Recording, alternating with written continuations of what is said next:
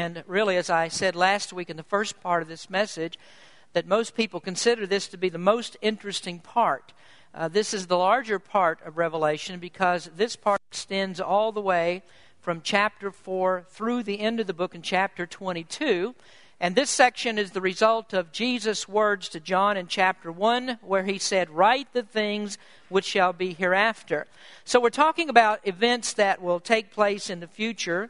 Uh, none of us knows exactly when this is going to happen. There are a lot of date setters out there who claim that they have some insight into this, but I really don't believe that any of us know exactly when it will take place. And uh, there's been a lot of anticipation about this. I mean, Christians have been talking about it for many, many years, and even people who aren't saved. They know a little bit about the book of Revelation, and, and it seems like there are a lot of people who have some expectations about the end times.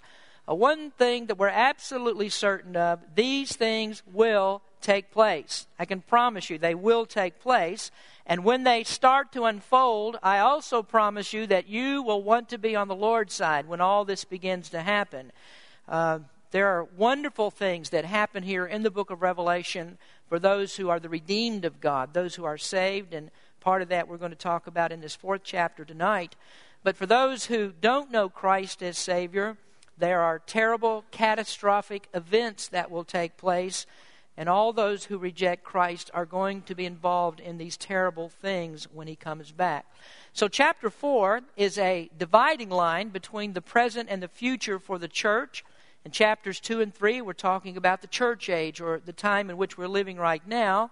And then, as we begin chapter 4, uh, this is after the second coming of Christ, and this fourth chapter begins with the church absent. And so that means that the church plus all other believers have been raptured, and also the dead in Christ have been transitioned into heaven. Those people have been raised. So the scene here in chapter 4 opens with the throne room of God in heaven. Now, tonight I want to preach part number two of the message I began last week the majesty of heaven. Now, if you'd stand with me, please, we're going to read the entire fourth chapter. Last week we only read two verses, but we're going to read the entire chapter tonight. After this, I looked, and behold, a door was opened in heaven. And of course, this is John speaking. And the first voice which I heard was as it were of a trumpet talking with me, which said, Come up hither, and I will show thee things which must be hereafter. And immediately I was in the Spirit, and behold, a throne was set in heaven, and one sat on the throne. And he that sat was to look upon like a jasper or a sardine stone, and there was a rainbow round about the throne in sight like unto an emerald. And round about the throne were four and twenty seats, and upon the seats I saw four and twenty elders sitting, clothed in white raiment, and they had on their heads crowns of gold. And out of the throne proceeded lightnings and thunderings and voices. And there were seven lamps of fire burning before the throne, which are the seven spirits of God. And before the throne there was a sea of glass like unto crystal. And in the midst of the throne and round about the throne were four beasts full of eyes before and behind. And the first beast was like a lion, and the second beast like a calf, and the third beast had a face as a man, and the fourth beast was like a flying eagle. And the four beasts had each of them six wings about him, and they were full of eyes within and they rest not day and night, saying, Holy, holy, holy, Lord God Almighty, which it was and is and is to come.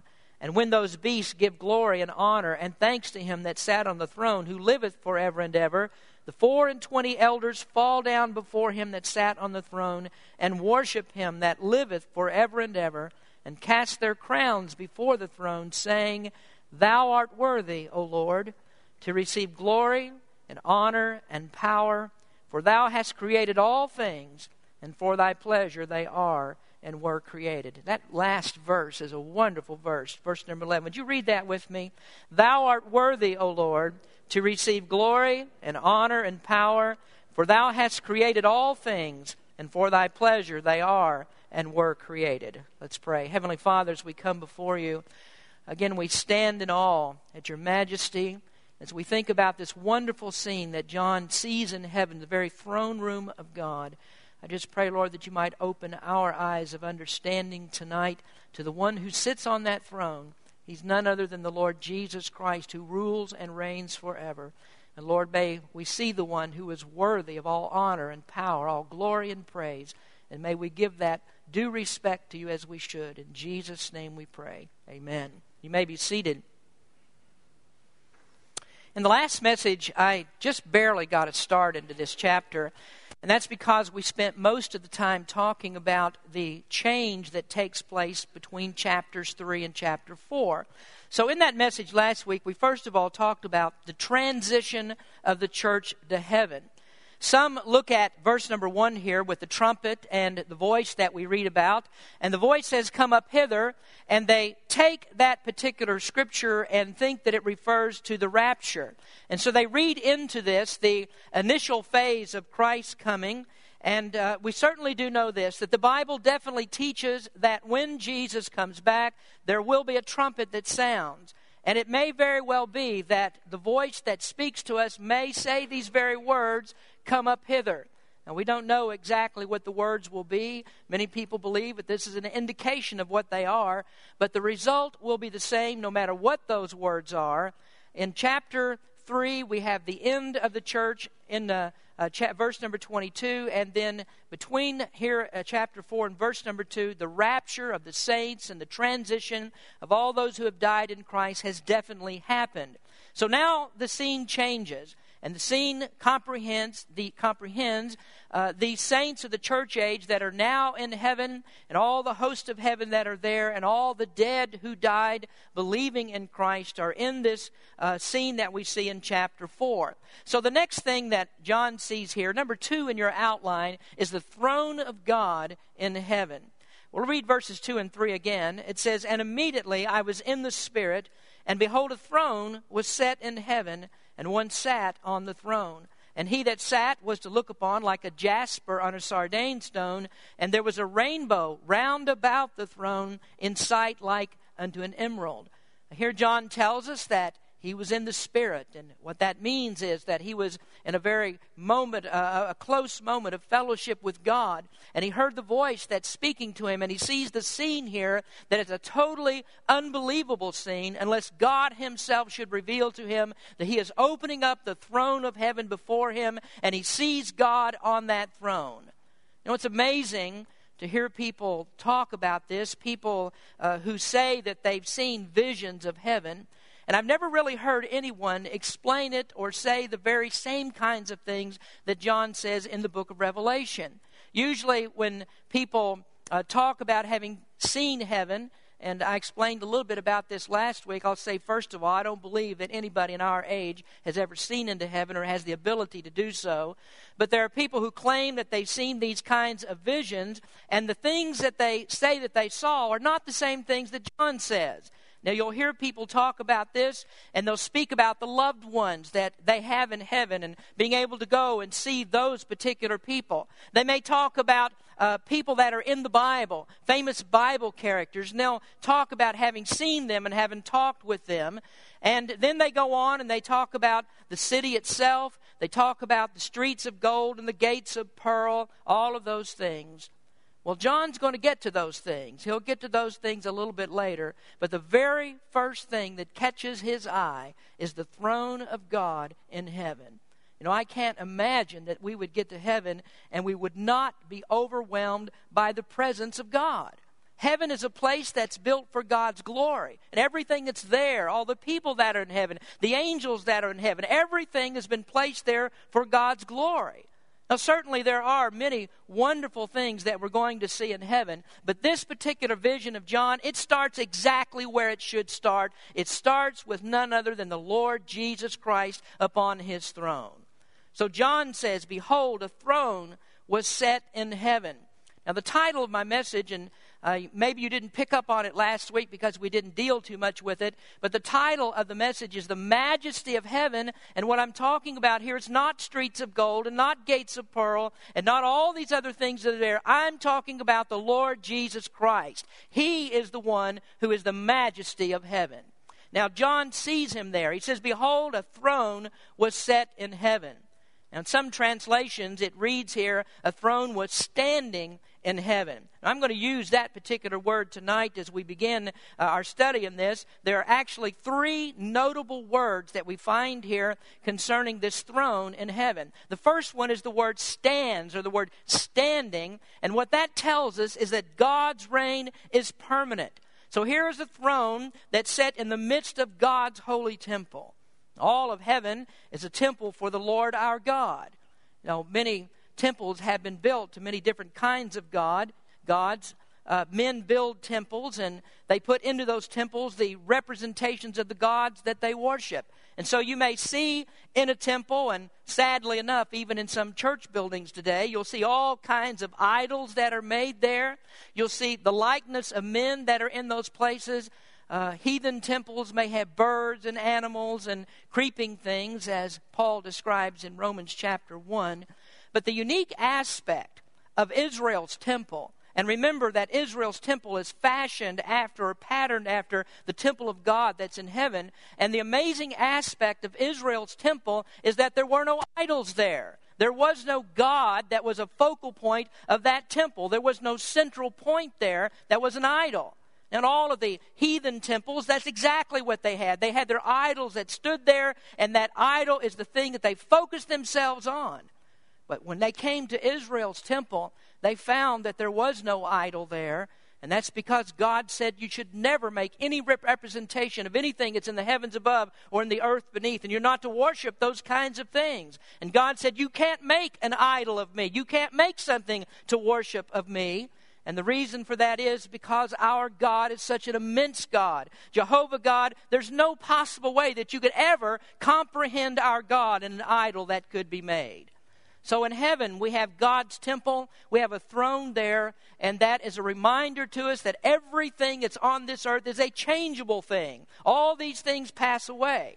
Now, if you go back and you look at the ancient temples that were built and think about the things that were in the Bible and the gods that they worship there, where are those temples today? Where are the great temples with their idols and all the different ones that the Romans and the Greeks and so forth worship? Where are they today? Well, they're nowhere to be found. They've all passed away. But God's throne in heaven is a permanent throne. It's established there forever. It's immovable. It is unshakable. It's uncomparable, unconquerable. It is one that stands for eternity. Now, there's some wonderful pictures here that we find in this fourth chapter, some symbolisms here that are really great for the people of God. Verse number six says that before the throne there was a sea of glass like unto crystal. Now, one of the things that we'll find in the book of Revelation, and you also find it in other scriptures throughout the Bible, that the word sea is actually a symbol of trouble. Man has no power over the sea. If you remember in our study of the book of Acts, we talked about the Apostle Paul and how he took that journey to Rome. He was taken as a prisoner there. One of the things that they had to do was they had to wait in order to continue their journey. And the Word of God says they had to wait until the time for sailing was right on the sea. And that's because men had no control over what the sea would do. And if you remember in that story, uh, Paul advised them against this, but they decided to sail too early. They left too early, and what happened was the ship got caught in a terrible storm and it was torn to pieces. Man has no control over the sea, it's restless, it's unsettled. We find also the disciples on the Sea of Galilee. Remember when Jesus was in the boat with them and a great storm arose? There they were in the middle of the sea and uh, no way to control that boat, and yet Jesus stood up in the middle of that boat, in the midst of the sea, and calmed that storm and quieted everything down. So when we look at this throne of God in heaven, and we see this sea of, of crystal, glass like unto crystal, this is an indication of calmness there. Now, there's always trouble upon the earth. Uh, Job said that man that is born of woman is of few days and full of trouble. But when we get to heaven, there is no trouble. God's in complete control of everything that goes on there. There is perfect calmness. There is no panic. There is no uneasiness. And that's a very important thing, especially when we consider what happens in chapters 5 and 6 and 7 and on beyond there. There's a lot of calamity, a lot of commotion that will happen upon this earth, but there is no uneasiness in heaven. Now, the next word that we have here is a picture of God's throne, is the word sitting. Uh, God's reign is powerful. That's what's pictured by the sitting. There's a permanent throne there, and the one who sits on the throne is a powerful God. Now, if you'll glance down there in verse number 5, you'll notice that it says that there's lightning and thunder that comes from this throne. And what lightning and thunder are are actually symbols of judgment. God alone is the one who has the power to judge the world. And the thunder and the lightning is actually a, a precursor to all the calamity that's going to be unleashed upon the earth. You see, what's happened here, folks, is that God's wrath has been brewing. All, all since the time that, that Satan fell and since Adam sinned, God's wrath has been brewing. And God is about to take care of the wickedness of the world, and his wrath upon this world will be released. Now, if you could actually peer into heaven today, what you would see are the preparations for all this being made. If your eyes were able to be opened up to this spiritual world that's around us, you, you wouldn't see Cupid sitting on a cloud with a little bow and arrow. And you wouldn't see angels fluttering around with their white rings and halos over their heads sitting on clouds. If you were able to see in the spiritual world today, you would see warfare that's going on. You would see God preparing for this terrible time that's about to come. And when John peered into that throne room of God, we can really understand why he said, When I, when I saw him, I fell at his feet as dead. That's the reaction that he had because God is a powerful God. John uh, saw into the throne room. Ezekiel saw there. Daniel saw that. They saw visions of God, and when they saw into the throne room, they were all struck by the display of power. And that's because what we have here is a throne of judgment. But remember again, there's no uneasiness here. When men plan battles, there's always a, a bit of fear. There's a sense of fear because they're never sure, quite sure, absolutely sure what the outcome of a battle will be. God's never worried about that. There is no uneasiness there because this outcome is assured. God is the omnipotent one. In 1 Corinthians, you remember it tells us there, uh, the Bible says that Christ must reign until all enemies are put under his feet. And that is not a statement of any kind of uncertainty. Now, also notice that it says in verse number 5 that there are seven lamps of fire burning before the throne, which are the seven spirits of God. If you remember, if you've been with us in our study all the way back from the beginning when we are in chapter 1, I talked about the seven spirits and what that means. This does not mean that there are actually seven Holy Spirits, but this is a representation of the Holy Spirit in His fullness. The word seven there is actually a number of perfection, a number of completeness. I'm not, I don't have time to go into detail on, all that again, but you remember in the book of Isaiah, chapter 11, verse number 2, there it gives us the fullness of the Spirit as He dwells in Jesus Christ. And there are seven different terms that are used there. So you might want to look that up a little bit later and refresh your memory in Isaiah chapter 11, verse number 2. But the work of the Spirit, that's, that's important here because in John chapter 16, verse number 8, the Bible tells us there that it's the work of the Holy Spirit to reprove the world of sin, of righteousness, and of judgment. So the perfect Spirit of God is going to be there in this throne room of God, and there will come a judgment, and every evil thought, every imagination of the heart, every action, every intent, all of that will be perfectly recalled and brought before this judgment and judged accordingly. Now we notice in verse number three it says that the one who is sitting on the throne, this is another beautiful picture that we have, is that the one who's sitting on the throne was to look upon as the jasper and the sardine stone.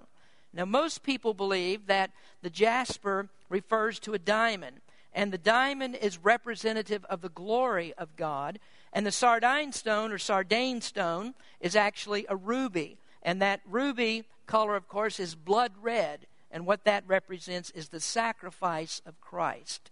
Now, you have to go back into the Old Testament. This is why uh, Old Testament studies and things we talked about in the tabernacle a few years ago are so important to us understanding uh, the New Testament.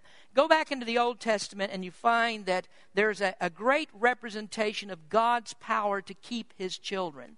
In the Old Testament, we had the high priest, and the high priest wore a breastplate. And on that breastplate were 12 stones, 12 stones in order according to the children of Israel. And on each of those stones was engraved the name of one of the tribes of Israel. The first stone in order on the priest's breastplate was actually the, uh, the sardius, the sardine stone, which uh, is that blood red ruby color. And on that stone was engraved the name of Reuben.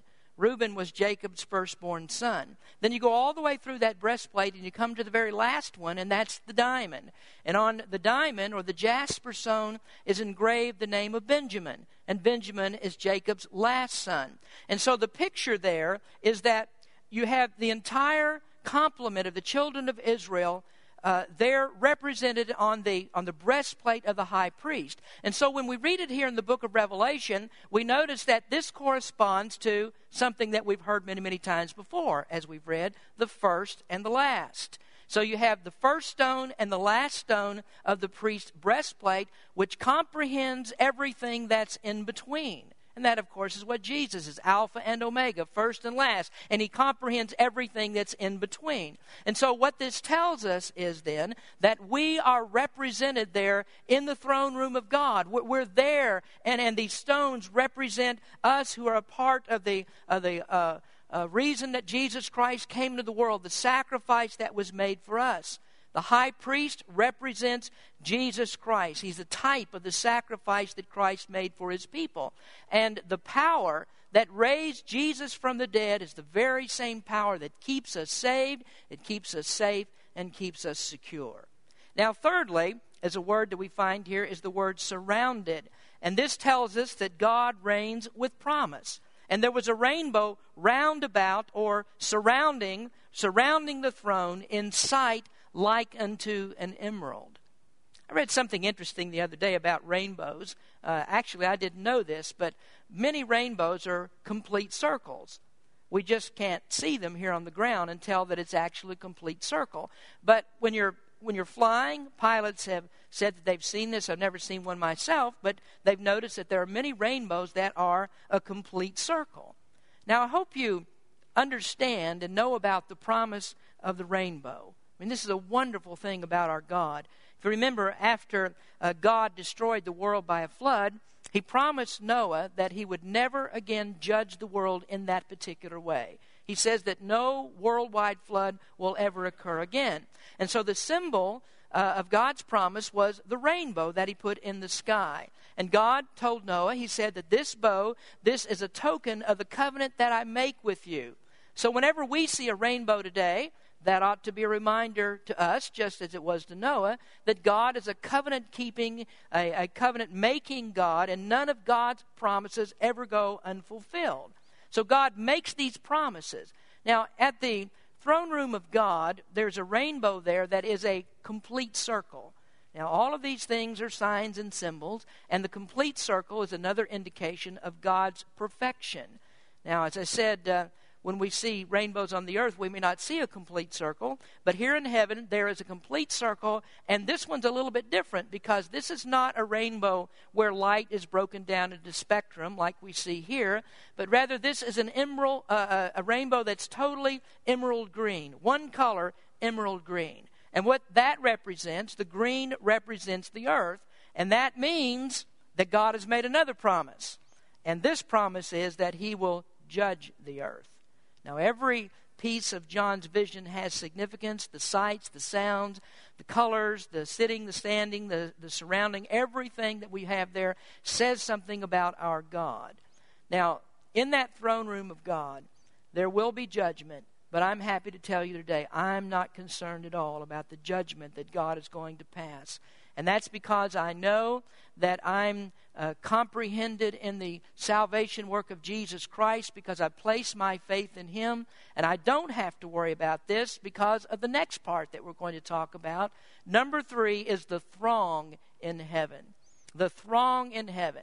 Now let's go to verse number four, where we see not only God who is in heaven, and not only the throne who's in heaven, uh, but those that are also there in heaven with him. Verse number four says, And round about the throne were four and twenty seats, and upon the seats I saw four and twenty elders sitting, clothed in white raiment, and they had on their heads crowns of gold. Now, I said that I'm not worried about God's judgment because I will be represented in this throne room. And you will be there too. You'll be represented as well if you are a believer. And this shows us that we are going to rule and reign with Christ. Now, you may remember that when we were studying about the church in Pergamos, Jesus made a statement about that city. He said, You dwell where Satan's seat is. And I pointed out there that the word seat is actually in the Greek the word thronos, and that's the word that means throne. So Satan had a throne in Pergamos. Well, this is the very same word that we find here in Revelation chapter 4. The word seat is also throne. Only we're not talking about Satan's seat, it's a seat that represents or is the throne for all the redeemed of God. Now, what John saw there were 24 thrones that surrounded the throne of God, and on these thrones sit 24 elders. These aren't angels because angels are never seen sitting on thrones, but these represent the people of God all the way back to the time of creation who are believers in Him, all the way up till the time that Jesus comes back. So there are two things that we see here. First, there are represented the saved from the old covenant. And that means all of the people that are in the Old Testament that are saved, they're represented here. Now, these are people that were saved exactly like you and I are saved. The, the precious blood of Jesus Christ was shed for them. They had faith in that blood, and so they are redeemed. And now they're seen in heaven. So we have Adam and Abel and Abraham and Aaron and Moses and David and Elijah and, all these different people in the Bible that were believers in Jesus Christ. They are represented there in the throne room of God. But not only do we have the, the saints that are from the old covenant, but we also have those that are from the new covenant. Now, the ones that we're talking about here are people in the church age, people living since the time that Jesus went to the cross. And so they're under the new covenant of Christ. And that would include people like John Bunyan and John Knox and Keach and Gill and, and Spurgeon and Pink and me and you who are believers in Jesus Christ. So everybody who's been saved since the cross up to the time that Jesus comes again, they are represented in this throne room. So here we have people that are from before the cross, and we have people that are after the cross. Now, what's in the middle of all that? The cross itself, because that is the thing that saves us. In the Old Testament, in the New Testament, Old Covenant, New Covenant, every single person has been saved exactly the same way. We've been saved by the blood of Jesus Christ that was shed for us. And faith in that blood, that's how we're saved. So there's only been one way of salvation for all time. God's never changed this. There's never been any, any type of deviation from the plan at all. God has always saved by grace through faith. And so we find then Old and New Covenant, all the redeemed are represented here in heaven. Well, a question then might come to us is why are we talking about 24 elders here? Why aren't there seven elders? I mean, why aren't there? I mean, that's a number of perfection. Ten is a number that we often see in the Bible. Why aren't there ten elders that are on the throne? Why do we have 24 here? Well, this actually goes back into the Old Testament again, and this is when David chose 24 priests out of the tribe of Levi to represent all of the priests. Now, you see, you had so many people that were from the tribe of Levi that not all of them could serve in the temple at the same time. And so, what David did, he chose out 24 out of all the number, and they represented all the priests. And then, when Solomon built the temple, those 24 that were chosen, they came and they served at the temple. Well, the operative word that we have here is the word priest. These are priests that are chosen. Now, what is it that the Bible says about every single believer? Well, Peter wrote this in 1 Peter chapter 2 verse 9, "But ye are a chosen generation, a royal priesthood, a holy nation, a peculiar people, that ye should show forth the praises of him who hath called you out of darkness into his marvelous light." That's what Peter writes about every single believer. He says that you are a priest. Now, that's the very reason why you don't have to climb into a booth with some little guy there and you have to confess all of your sins and tell him all the bad things that you've done and ask for his blessing and ask for forgiveness. You don't have to do that because you are a priest. When you become a believer in Jesus Christ, you are a priest. But the Bible also says something else here. It says that you are kings, kings and priests. Now, to find that, just look over there in chapter 5 for just a moment. Sneak a peek over there at verse number 10, and it says there, And has made us unto our God kings and priests, and we shall reign upon the earth. So we're priests, but we're also kings. Now, there's a good indication to you why that there are thrones that are sent, sent, seen there. We sit upon those thrones. Our representatives sit there. And so we are going to rule and reign with Christ. And we notice here that the 24 are wearing robes of white, and that represents the righteousness of Christ. And that's really the only basis why any person would ever be able to be in heaven. It's because of the righteousness of Christ. Then we also see that they have crowns on their heads, and what that represents is the ruling authority that's been granted by God. Now, I think this is a kind of an interesting piece of this because we're going to help him rule. We'll help Christ rule, but we won't help him judge. Christ is the only one who is the judge. And so we're not going to sit here on these thrones in judgment as Christ sits in judgment, but rather what we'll do is we're going to bow our heads in approval over every righteous judgment that Christ makes. And, folks, all of his judgments are righteous. Now, verse 24 then says um, that uh, the elders cast their crowns. I'm not, not verse 24, but rather it says here that, that the 24 cast their crowns at the feet of Jesus. Now, what are these? Now, lots of people are confused about the crowns that are cast at the feet of Jesus, and they get this mixed up, and they think that, well, God's going to reward us at the judgment seat, and that what we're going to do, we'll take all those rewards and everything, we'll cast them at the feet of Jesus. Now, that's not really right. Here it says that they're going to cast their crowns at the feet of Jesus. Now, these are not crowns of reward and I'll tell you why they're not. These are crowns of ruling authority and crowns of righteousness. They're not crowns of reward, and that's because the judgment seat of Christ has not yet taken place in this scene. Now, coming up in chapter 6, we'll find out there that there are many, many people that are going to be saved during the tribulation period thousands, perhaps even millions will be saved during that time. And so we haven't, you don't have the judgment seat of Christ yet because those people also have to be judged. So the scene that we have here in heaven at this particular point does not include the tribulation saints, and the judgment seat of Christ has not yet taken place. Now, this is one of the ways that you find out the order of events of these things that are going to take place because we understand that the coming of Christ is pre tribulational. He comes before the tribulation period, but the judgment seat of Christ must occur after the tribulation because of all these millions of people that are going to be saved. And so when these crowns then are cast down, these can't be the crowns of reward because the judgment hasn't taken place. So these are crowns that have been given to all believers based upon Christ's righteousness, and these are not crowns that we have earned. And these crowns are the ones that will cast at the feet of Jesus, and that is a symbolism that we acknowledge, we believe that he is the one who rules over all. So what John sees here then, or sees here, is uh, instead of millions of thrones, and every single person who's ever been saved sitting upon a throne, he just sees the 24 and the 24 represent all of those that have been saved during the time of the Old Testament and time of the New. Now, I think it's interesting that there are some people who go just a little bit further than this, and, and maybe they're right about it, that the number 24 in this particular case may also refer to the 12 tribes of Israel in the Old Testament and the 12 apostles of the Lamb in the New Testament, and that's why we have 24 that are represented. But we find out something else in the chapter, and that is that it's not only those that are redeemed who are in this throne room.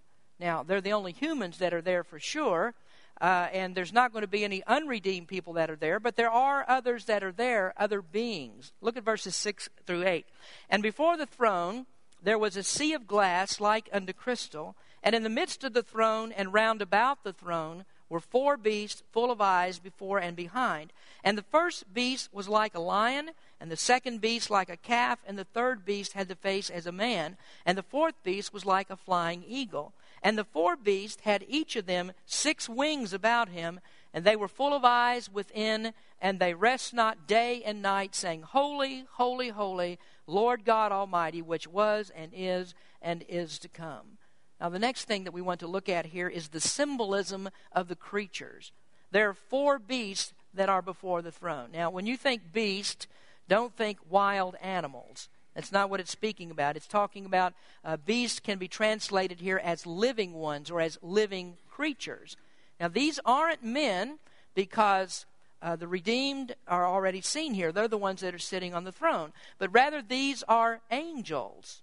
Uh, and they appear to be angels that are on the order of the seraphim and the cherubim. Because these are angels that are always associated with the throne of God and with God's holiness. Now, it says here that the four beasts are full of eyes before and behind.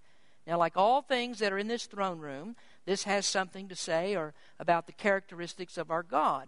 And the reason that they are full of eyes is a representation of the omniscience of God. God sees all. There's nothing that's ever hidden from his eyes. And so these particular angels represent, in this, in this particular part of it, the omniscience of the God that we serve. And then we also notice here that they have four different faces that are on these creatures there's the face of a lion, face of a calf, the face of a man, and the face of an eagle. In the Old Testament book of Ezekiel, there is an amazing resemblance in the scripture there to these particular uh, creatures that we are, are, talking about here in Revelation. And these were seen by Ezekiel as visions that God showed him of heaven. In fact, the, the, the reference there is so striking that it really couldn't be a coincidence. So Ezekiel had a vision in which he saw four living creatures. Now, this is in Ezekiel chapter 1, and you might want to, at a later time, go and read all of that section uh, from verse number 1 down to verse number 25. But I just want to read to you one verse. This is verse number 10, and where he describes these creatures. He says, As for the likeness of their faces, they four had the face of a man and the face of a lion on the right side, and they four had the face of an ox on the left side. They four also had the face of an eagle. And so you there, there you see four different faces the lion, the ox, which is the same as the calf that we have in Revelation. There's the face of a man and the face of an eagle. Well, there's several things that could be represented by those faces, but I think it's worthy for us to note that if everything else in the throne room speaks something about Christ and is a picture of Him, then we should be able to see something about Christ in this as well. So, what is the meaning of these different faces? Well, there are many people that believe this, and I agree with it as well, that these four different faces represent the gospel accounts of Christ, different views of Christ.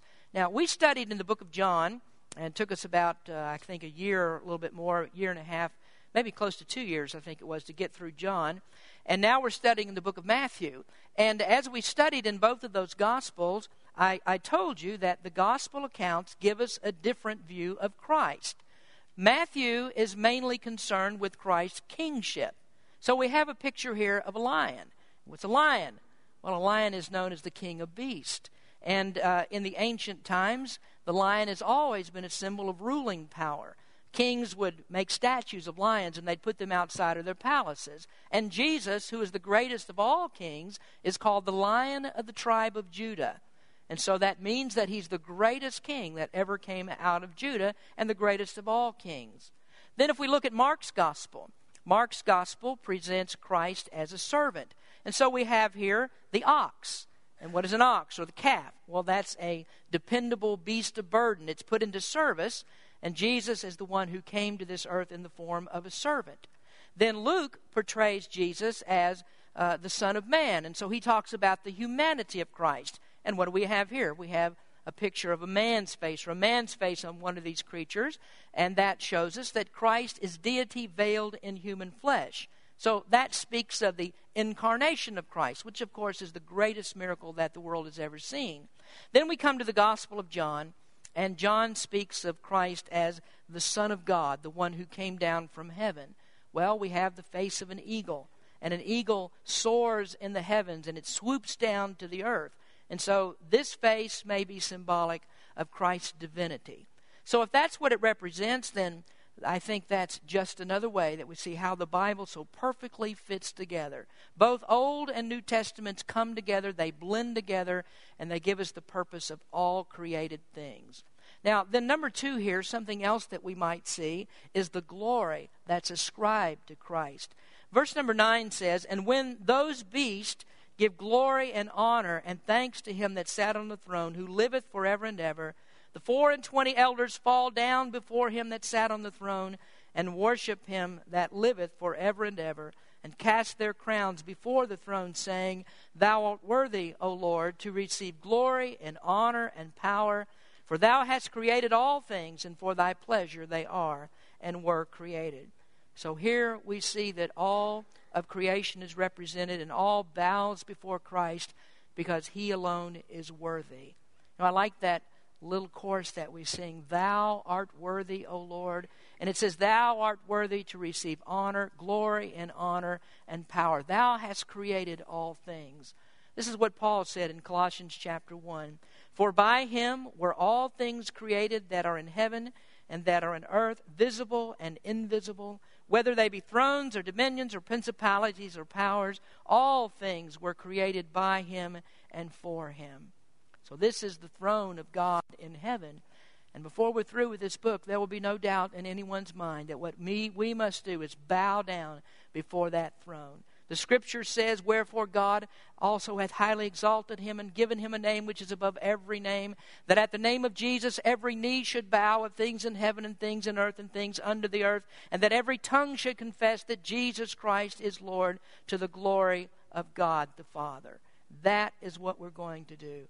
I mean, if you've not bowed before this throne, if you've not bowed the name to your knee to Jesus, then I would tell you, you need to do that now you need to do it now in salvation before you're made to do it in your destruction. This is the throne room of God. If you wonder why that Jesus Christ is the central focus of our preaching in Berean Baptist Church and we look to none other, it's because of the very scriptures, just like we've read tonight. Jesus is the supreme, He's worthy of all honor and glory. Let's pray. Heavenly Father, as we come to you tonight, we are uh, so thankful that you've allowed us to see what John saw for just a few moments, to see a vision, to see the written words here, what John saw that was in heaven. Lord, we thank you that you sit upon that throne, that you are the judge, you are a righteous judge. And we thank you, Lord, that because we have our faith in you, that you will deliver us from the wrath of your judgment. Lord, I pray that if there's anyone here tonight who doesn't know you as Savior, that they would seriously consider what this chapter has to say and understand they must bow before you and put their faith and trust in you. Lord, bless in this time of invitation, and we give you the praise for all things. In Jesus' name we pray. Amen.